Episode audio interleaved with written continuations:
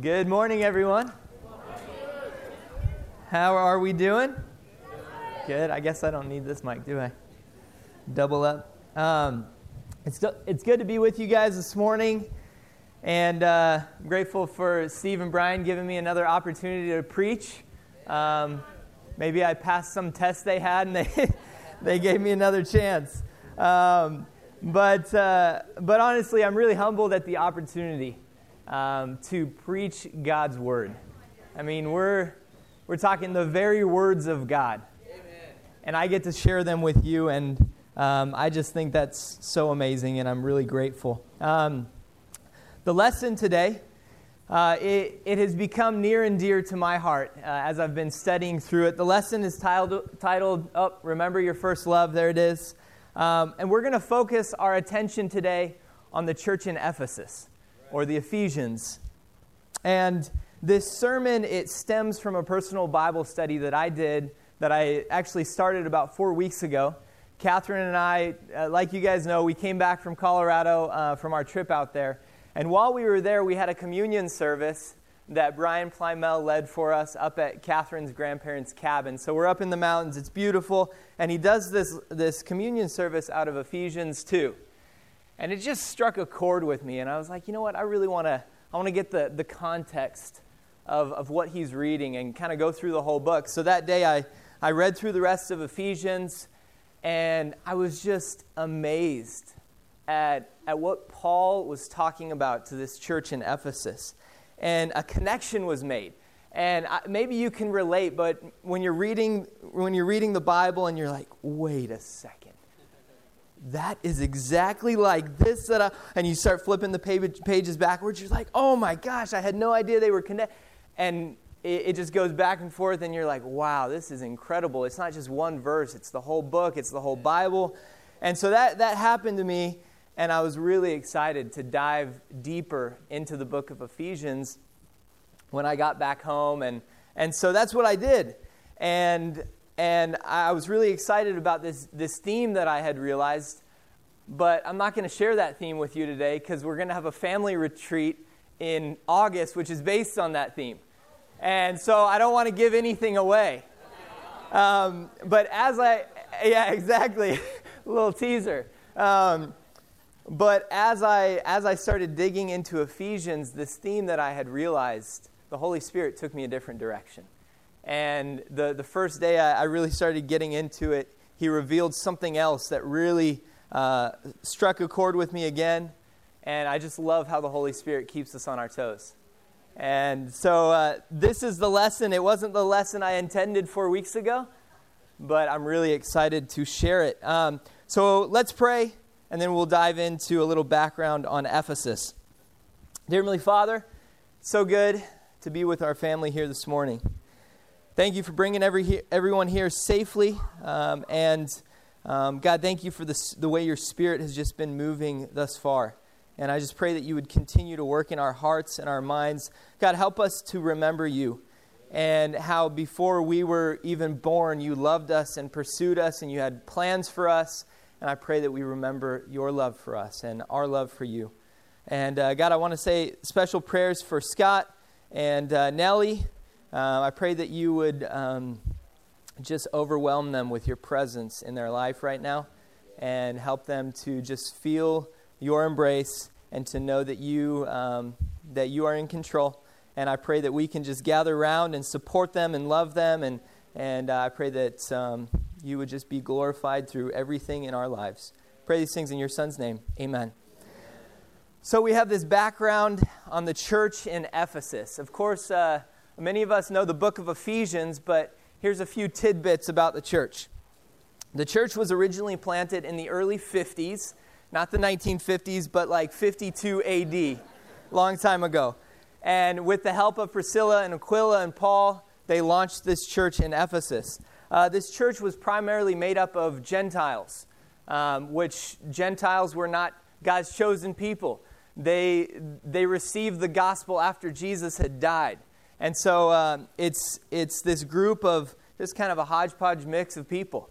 And uh, it was a port city on the Aegean Sea and near the Great Sea. So, with a port city, you, you just get a hotbed of different lifestyles, different theologies, different practices, different sins that are coming in and out of this place. There was a lot of traveling, a lot of importing, exporting, um, a lot of traffic going on there. It kind of reminds me of LA. Los Angeles. This is a very liberal, accepting place. It's a very trendy place. What's the, what's the new age? What's the new philosophies? It's kind of like LA. Think about it, LA. We don't have a port on, in the South Bay. Praise the Lord. The port's down in Long Beach. Uh, lots of traffic with the trucks down there. But uh, it, it, fostered just this kind of everything goes. Um, it was the capital of the Roman Empire in Asia. So they had a major influence on the rest of Asia, this, this city of Ephesus. It was very influential. Uh, there was a lot of idol worship going on, primarily the, uh, the goddess of fertility, Artem, Artemis or Diana. And the, the temple for Artemis was actually um, one of the seven wonders of the ancient world. It was massive. Um, I have a few specs here. It was the temple, from what they have discovered from the ruins, it was about 240 feet wide. Think about that for a sec 240 feet and 418 feet long. Huge, bigger than a football field, if you like to think in terms of sports. Um, in addition, Paul was in Ephesus for three years on his third missionary journey. It was the longest time that he had spent in any city. He was there for three years. And while he was there, other churches in Asia were planted. So not only was it a, a very influential place in terms of philosophies and stuff, the church was very influential. And, and what they were doing and what was going on in Ephesus, it, it led to the planting of uh, Colossae and Laodicea and Hierapolis. So let's look at some of the amazing things that happened in the early days of this church when Paul was with them. In Acts 19, if you'd like to turn over Oh, actually, here, I'll show you. Uh, there's uh, the three churches that were planted while Paul was in Ephesus. Um, so in Acts 19, if you turn over there, this is the one scripture I didn't put up on the screen, so you guys actually have to do some work for this one. Acts 19 in verse 9. So we're going to look at some of these uh, some of the miraculous things that happened in Ephesus while Paul was there.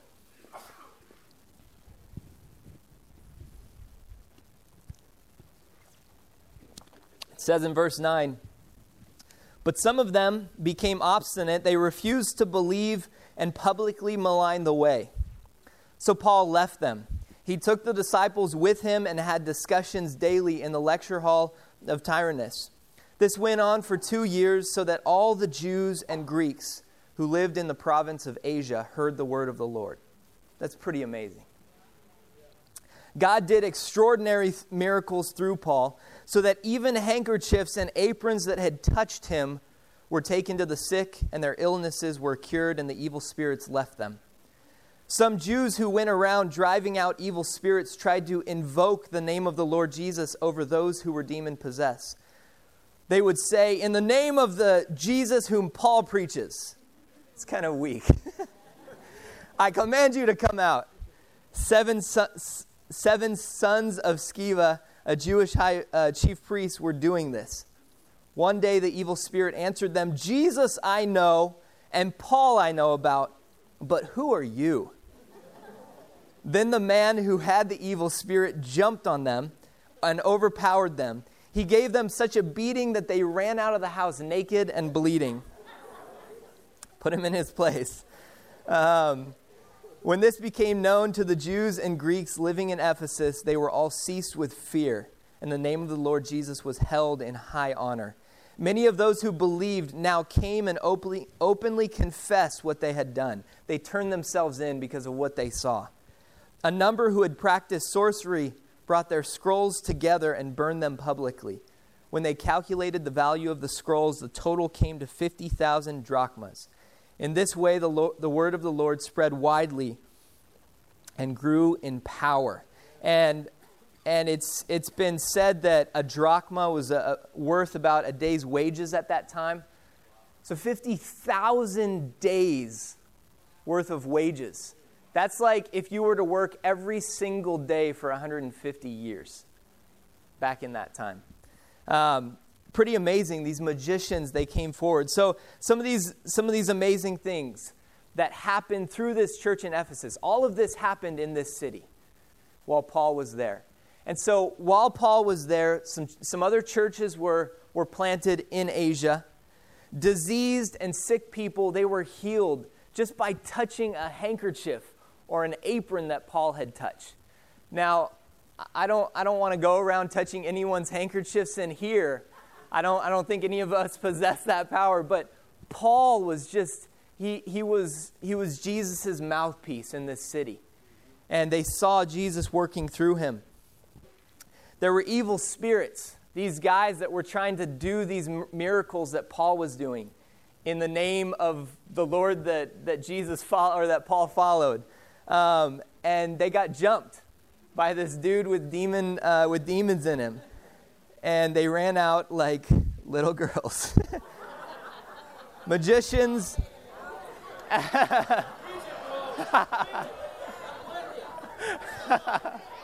now, if it was women that got jumped, I'd say they ran out like little boys or something. it's whatever. um, but there were a lot of magicians and sorcerers uh, in this city. Like I said, it was very liberal place. Anything goes. And so there were a lot of magicians and sorcerers, but when they saw the miracles that were going on amongst the disciples and in this church, they turned themselves in. They had all these magic books. I think of like Hogwarts and, and you know Harry Potter, all these magic books that they just turned in and burned. That they had probably spent most of their wages trying to acquire these books. But they said, hey, it's all worth it to serve God. The church in Ephesus at this time, it appears to be rocking and rolling. They were killing it for God. And for those who don't understand that slang, killing it, that's a good thing. Um, to bring you up to date with our terminology, they were killing it for God. The Ephesians, they were on fire with Paul at the helm. And Ephesus, it was no deep south Bible belt. It was, it was a city that was downright sinful and was not ashamed to flaunt it. So before Paul left Ephesus to continue his journey after these three years, some of his parting words with the elders there were in the form of a warning, which we read in Acts 20. Acts 20, verse 28. It says, Keep watch over yourselves and all the flock of which the Holy Spirit has made you overseers. Be shepherds of the church of God, which he bought with his own blood. I know that after I leave, savage wolves will come in among you and will not spare the flock. Even from your own number, men will arise and distort the truth in order to draw away disciples after them. So be on your guard. Remember that for three years I never stopped warning each of you night and day with tears. So Paul warns them to protect the flock. Watch for these savage wolves that will try to take my sheep, that will try to take my children from me. Watch out for them. They were kind of like bouncers for God's kingdom. You know, hey, if you see any evil guys trying to enter, you get them out of there. If they have any evil intent, kick them out. If people arise, if evil arises from within, get them out of there. Protect the flock. And so the year is about 57 AD at this point, about five years after the church was originally planted, and Paul is about to pack his, his bags and continue on his journey. Paul wrote the book of Ephesians about three to five years later. So 57 AD, he, he left, and about 60, 61 AD, he wrote the book of Ephesians to this church in Ephesus. So, a quick little timeline, just uh, so I didn't lose anyone. 52 AD, the church was planted. 57 AD, Paul leaves Ephesus after three years. Awesome things happen. The church grew. And then 61 AD, around that time, Paul wrote the book of Ephesians. So we're going to fast forward 35 years. Think about that in terms of your own life. If you were to fast forward 35 years from now, How old would you be? What, do you think you'll be doing? That might be encouraging to some. uh, some of you might be with the Lord by that point, and that's really awesome.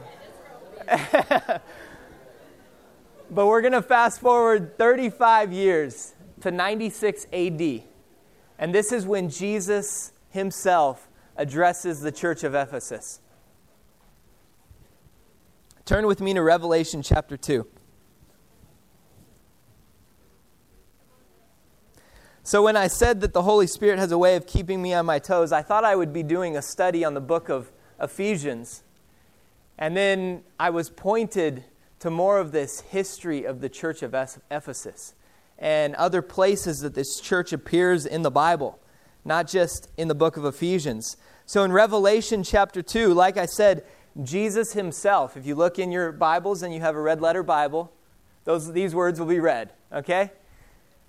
It says in verse 2 I know your deeds to the church in Ephesus. I know your deeds, your hard work, and your perseverance. I know that you cannot tolerate wicked people, that you have tested those who claim to be apostles but are not, and have found them false. You have persevered and have endured hardships for my name and have not grown weary. 35 years later, it still looks like the church is killing it for God.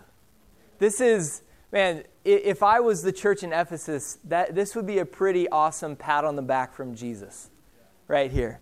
I'd be fired up. That warning that Paul had given them in Acts chapter 20 to protect the flock, keep these savage wolves out, they did it almost perfectly, it seems. They did exactly what Paul told them to do. You didn't tolerate wicked people. You protected the flock. They got an A plus in this area. And uh, and it and then Jesus goes on. Um, you know, he gives us this, this huge encouragement, and we like encouragement sandwiches, don't we? Some encouragement, a little bit of challenge, some more encouragement. And that's exactly what Jesus is about to do to them. Hey, you've done an awesome job in these areas. But then he gets down to business in verse 4. It says in Revelation 2 4, Yet I hold this against you. Not so fast. I hold this against you. You have forsaken the love you had at first. Consider how far you have fallen. Repent and do the things you did at first. If you do not repent, I will come to you and remove your lampstand from its place. Point number one redefine your height. We're going to focus on verse 5 first, and then we're going to come back to verse 4. It says in verse 5 Consider how far you have fallen. Repent and do the things you did at first. I believe the Ephesians, they became so fixated on upholding their doctrine and standing firm in their convictions that their worth as Christians became rooted in these two things. That's where they they, they got their worth and their power from, their, their pride from. They were excellent at protecting the flock, like Paul had warned them. And they were excellent at persevering for Christ's sake. He says, he says, You endured hardships for my name. It seems that their spiritual height was growing and growing and growing because of their righteous deeds because of their righteous and spiritual accomplishments. It's crazy how we can get so much pride and meaning from our performance. By doing hard things or being courageous, it makes us feel taller and bigger and we can handle more. I'm sure we can all think of someone who did something crazy and just extreme just for the sake of doing it, saying they did it. Not necessarily for any logical reason but just to do it. And uh, one, of my, one of my favorite comedians is Brian Regan. Does anyone know Brian Regan? No? Oh, nice. Um, and he does, we're, we're going to watch a little bit about him real quick. But he does this, this little sketch called the, the Me Monster. And it's all about just measuring ourselves by our accomplishments. That's where we get our worth. So we'll watch that right now. I'm actually kind of quiet off stage. A lot of people don't realize that. I was at a dinner party recently. A bunch of people that I don't know. One guy talking plenty for everybody. Me, myself, right? And then I, and then myself, and me, me. I couldn't tell this one about I because I was talking about myself, and then me, me, me,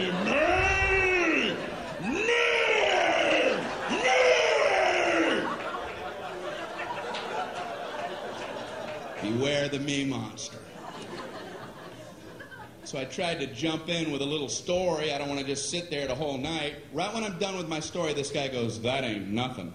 oh, well, didn't mean to waste everybody's time. Telling my nothing story. Here, let Marco Polo speak. He's back with tales of adventure. My story ain't nothing. Maybe it wasn't, because I made the mistake of trying to tell a story about having only two wisdom teeth pulled, and I learned a lesson. Don't ever try to tell a two wisdom tooth story, because you ain't going nowhere. The four wisdom teeth people are going to parachute in and cut you off at the pass. Halt! Halt with your two wisdom tooth tale. You will never complete one, trust me. I'm trying to tell my story. You know, I had some wisdom teeth pulled. I had um, I had two, but I had four pulled. Oh, okay.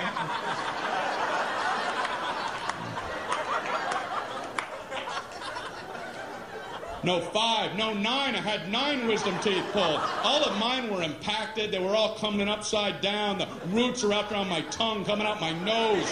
They were tusks. I was a warthog. No anesthesia. They pulled them out with pliers. I was eating corn on the cob that afternoon. Pin the blue ribbon upon his chest. That knocks the socks off of my wisdom tooth tale. Why do people need to top other people? I've never understood it, and I see it all the time. Obviously, people get something out of it. At best, people wait for your lips to stop. Yeah, as soon as. Okay, yeah, you, me! You, me! You see the difference? You see, you see that? Now I do. That's... So that's Brian Regan. I'd highly suggest watching more of him. But, um, but he talks about comparing each other. You know, we compare ourselves to each other because of our accomplishments. And you see, you see there, that's me. It's me here. You're here. You see the difference? Do you see the difference between what I've done and what you've done in your life? Yeah. Just stop talking. and and it's, I mean, it, it might be a little bit of a stretch, but I wanted to figure out a way to get Brian Regan. but but we do we can do this with our spiritual accomplishments as well. And Jesus, he says, he says, uh, consider how far you have fallen. I think Jesus is saying, you think your height is here because of what you have accomplished, because of all your spiritual deeds. But this is where you, th- you know, this is where you were at first, when you were in a love relationship with me. You see how you have fallen?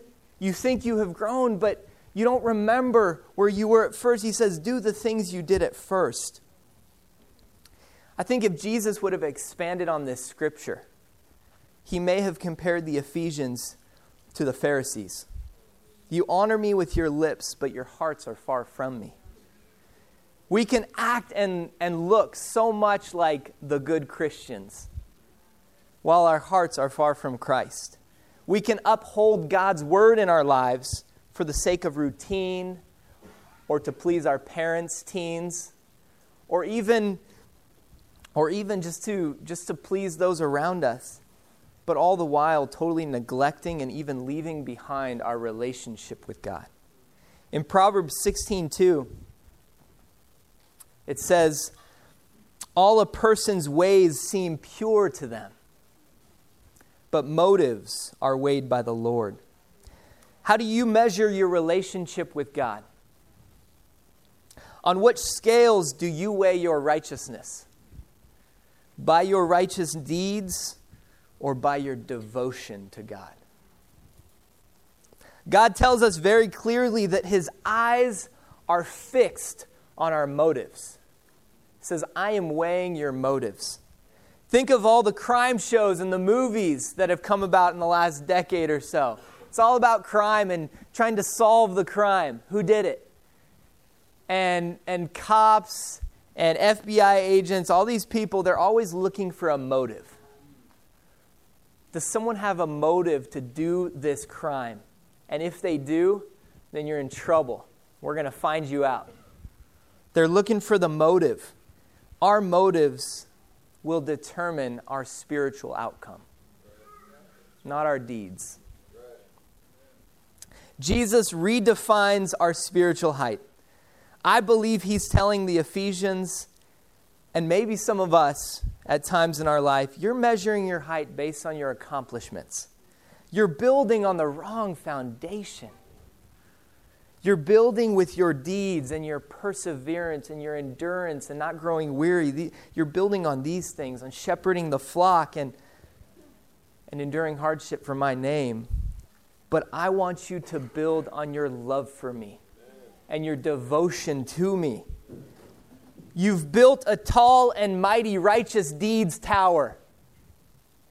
Unfortunately, your devotion to God's shack is overshadowed by it. Has your devotion to your Christian checklist exceeded your devotion to Christ?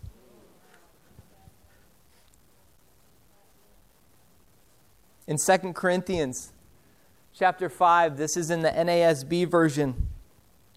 It says, For the love of Christ controls us, having concluded this, that one died for all, therefore all died.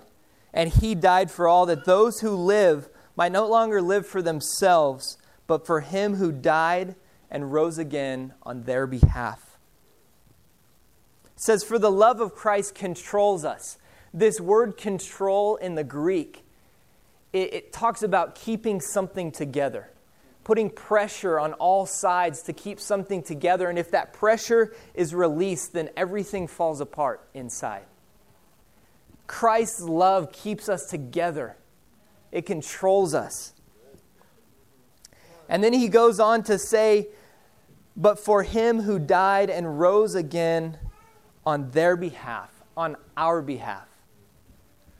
Jesus, he never he never got any kind of satisfaction or worth out of kind of rising on the cross and, and being glorified. Look at me.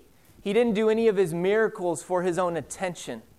He didn't go through everything he went through for himself, but out of a love for us on our behalf.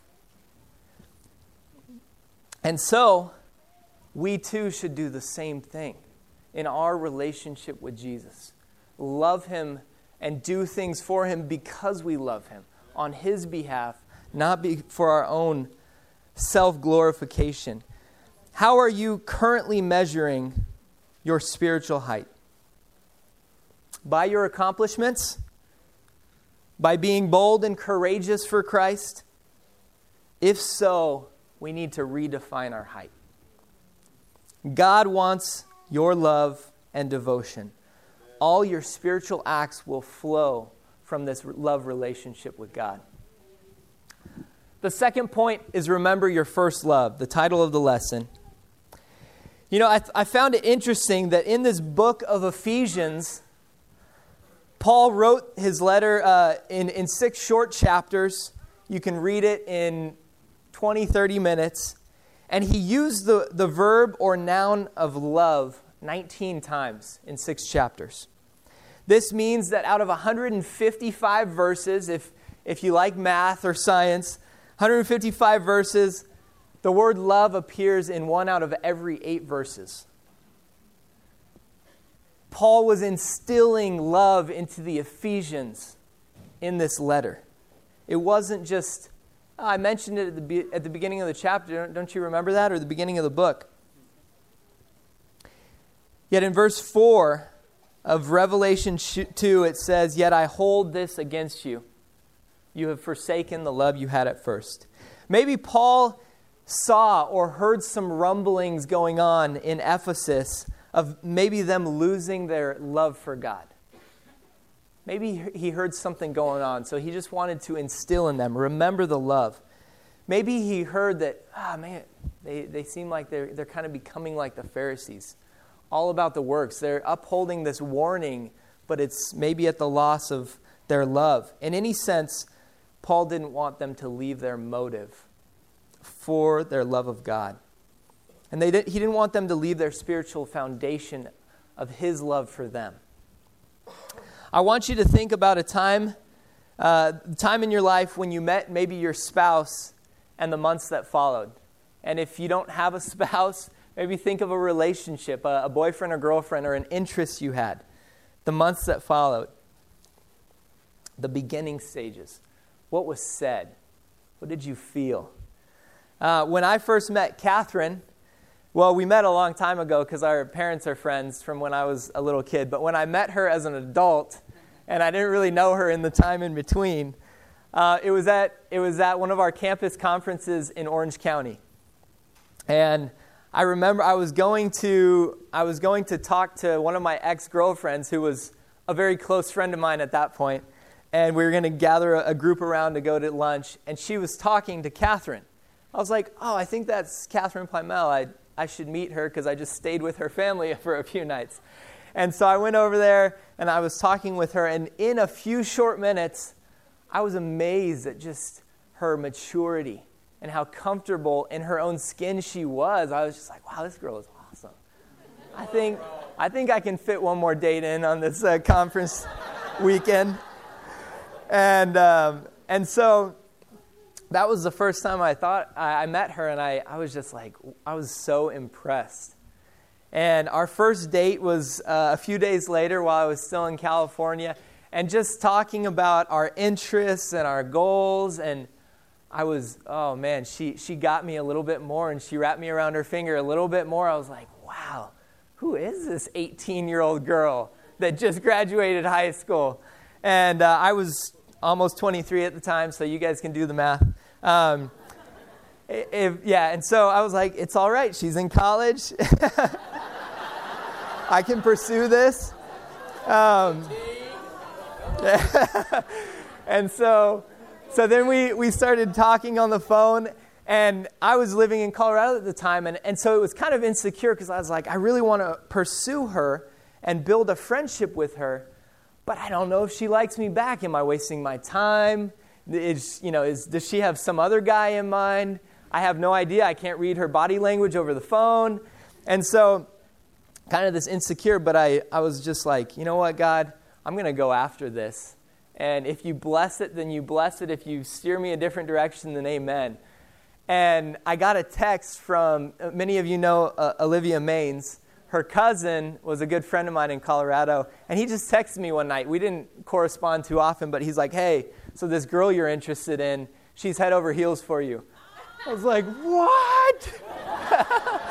and oh my gosh, I was just filled to overflowing. I was like, she likes me back. It's mutual. Yes. Victory. And so it was a mutual like at the time, mutual love for one another.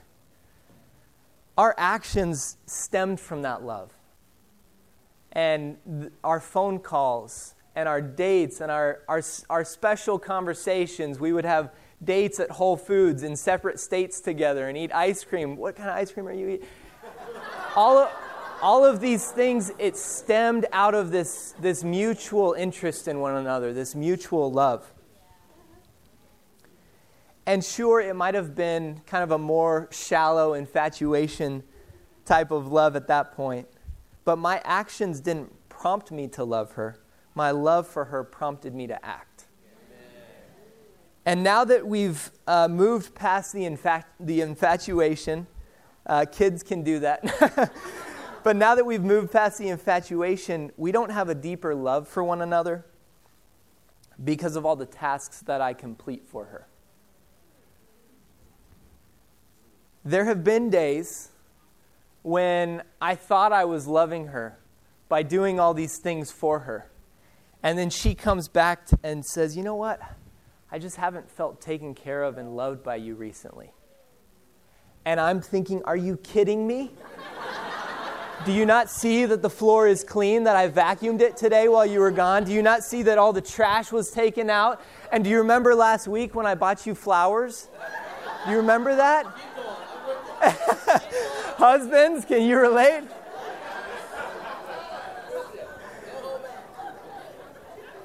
But but our wives, they want our hearts far more than they want our deeds.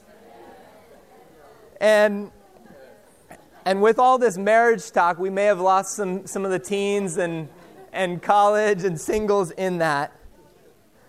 But on multiple occasions, Jesus refers to us, the church, as his bride.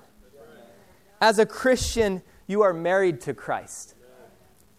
All those lovey dovey moments you remember with your spouse or significant other, Jesus has those with us. I, be- I believe Jesus wants to remind us of a couple things. One, remember how much you loved me. When you got to know me, your love grew for me. We had such special time together. Remember our talks? Remember how you gave up your life in this world for me?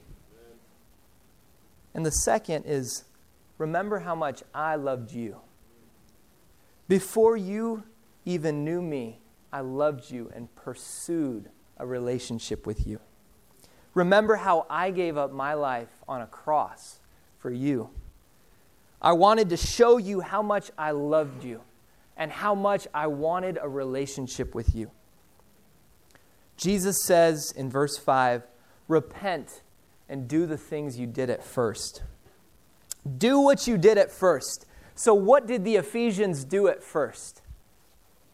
What incarnation did we do at first? If you can remember that far back, maybe you've been around for a while. What did we do at first? You know, it, this made me think of sports and kids. And when kids are six years old playing youth sports, they're not thinking about this newfound hobby, this newfound sport leading them to some multi million dollar career. That's not what they're thinking about. Their motivation isn't the front cover of Sports Illustrated or rolling up to their posh mansion in some brand new Ferrari. They play because they love it. The blood, sweat, and tears, the victory and the defeat, they all add to this passion they have for the sport. But what happens to so many people when they experience success? They lose their minds. Just like, where did that guy go? It's all about the endorsements and the advertisements, more money, performance enhancing drugs, whatever it takes to be the best. They forget about their love for the sport because they're caught up in just doing what needs to be done to maintain this image of success. We, th- we see guys like Tiger Woods, Alex Rodriguez, Lance Armstrong, these guys that compromised their love for the sport, just so that they could be more successful. Teens, some of you are studying the Bible right now. Some of you may be thinking about studying the Bible. I want you to know right now that your, deci- your decision to love God and live for Him should be out of a response to His love for you.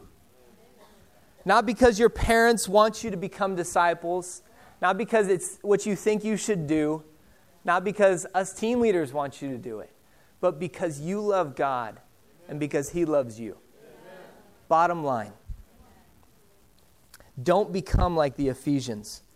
Choose to live for God because you want a relationship with Him. In Ephesians chapter 3, we're going to wrap it up here. We're going to look at a few words that Paul wrote to the church in Ephesus, remember, in 61 AD, a few years after he left them. And he's reminding them of this love relationship with Christ. It says in Ephesians chapter 3, we'll actually start in uh, verse 16, and we're not going to go through 29, we're going to go through 19. Um, it says, I pray that out of his glorious riches he may strengthen you with power through his spirit in your inner being so that Christ may dwell in your hearts through faith. And I pray that you, being rooted and established in love, may have power, together with all the Lord's holy people, to grasp how wide and long and high and deep is the love of Christ, and to know this love that surpasses knowledge, that you may be filled to the measure of all the fullness of God. A few practicals I have for us. If you are visiting with us, or maybe you're studying the Bible, you're going through some Bible studies right now, I want you to set up another Bible study or set up your first Bible study. Just find out more about this love relationship, this God who has pursued you your whole life, whether you knew it or not. Set up a Bible study. Continue in your studies. Learn about this love that surpasses knowledge. If you're a new disciple, you've, ju- you've just gotten your feet wet spiritually, I want you to take some time this week to journal about why you love God. And I want you to also journal about the times that you have felt just so completely overwhelmed by His love for you. I remember Catherine and I did this while we were dating long distance. We're like, you know what? Let's just let's write down some, some uh, times in our life we remember where God was just obviously present and just loving us. And uh, so I want, for new disciples, take some time to journal this week. For the old timers, disciples that are more than 10 years old, uh, we have many of those here. I want to applaud you. You have, you have endured for a long time. You have seen friends who have come and gone from a relationship with God.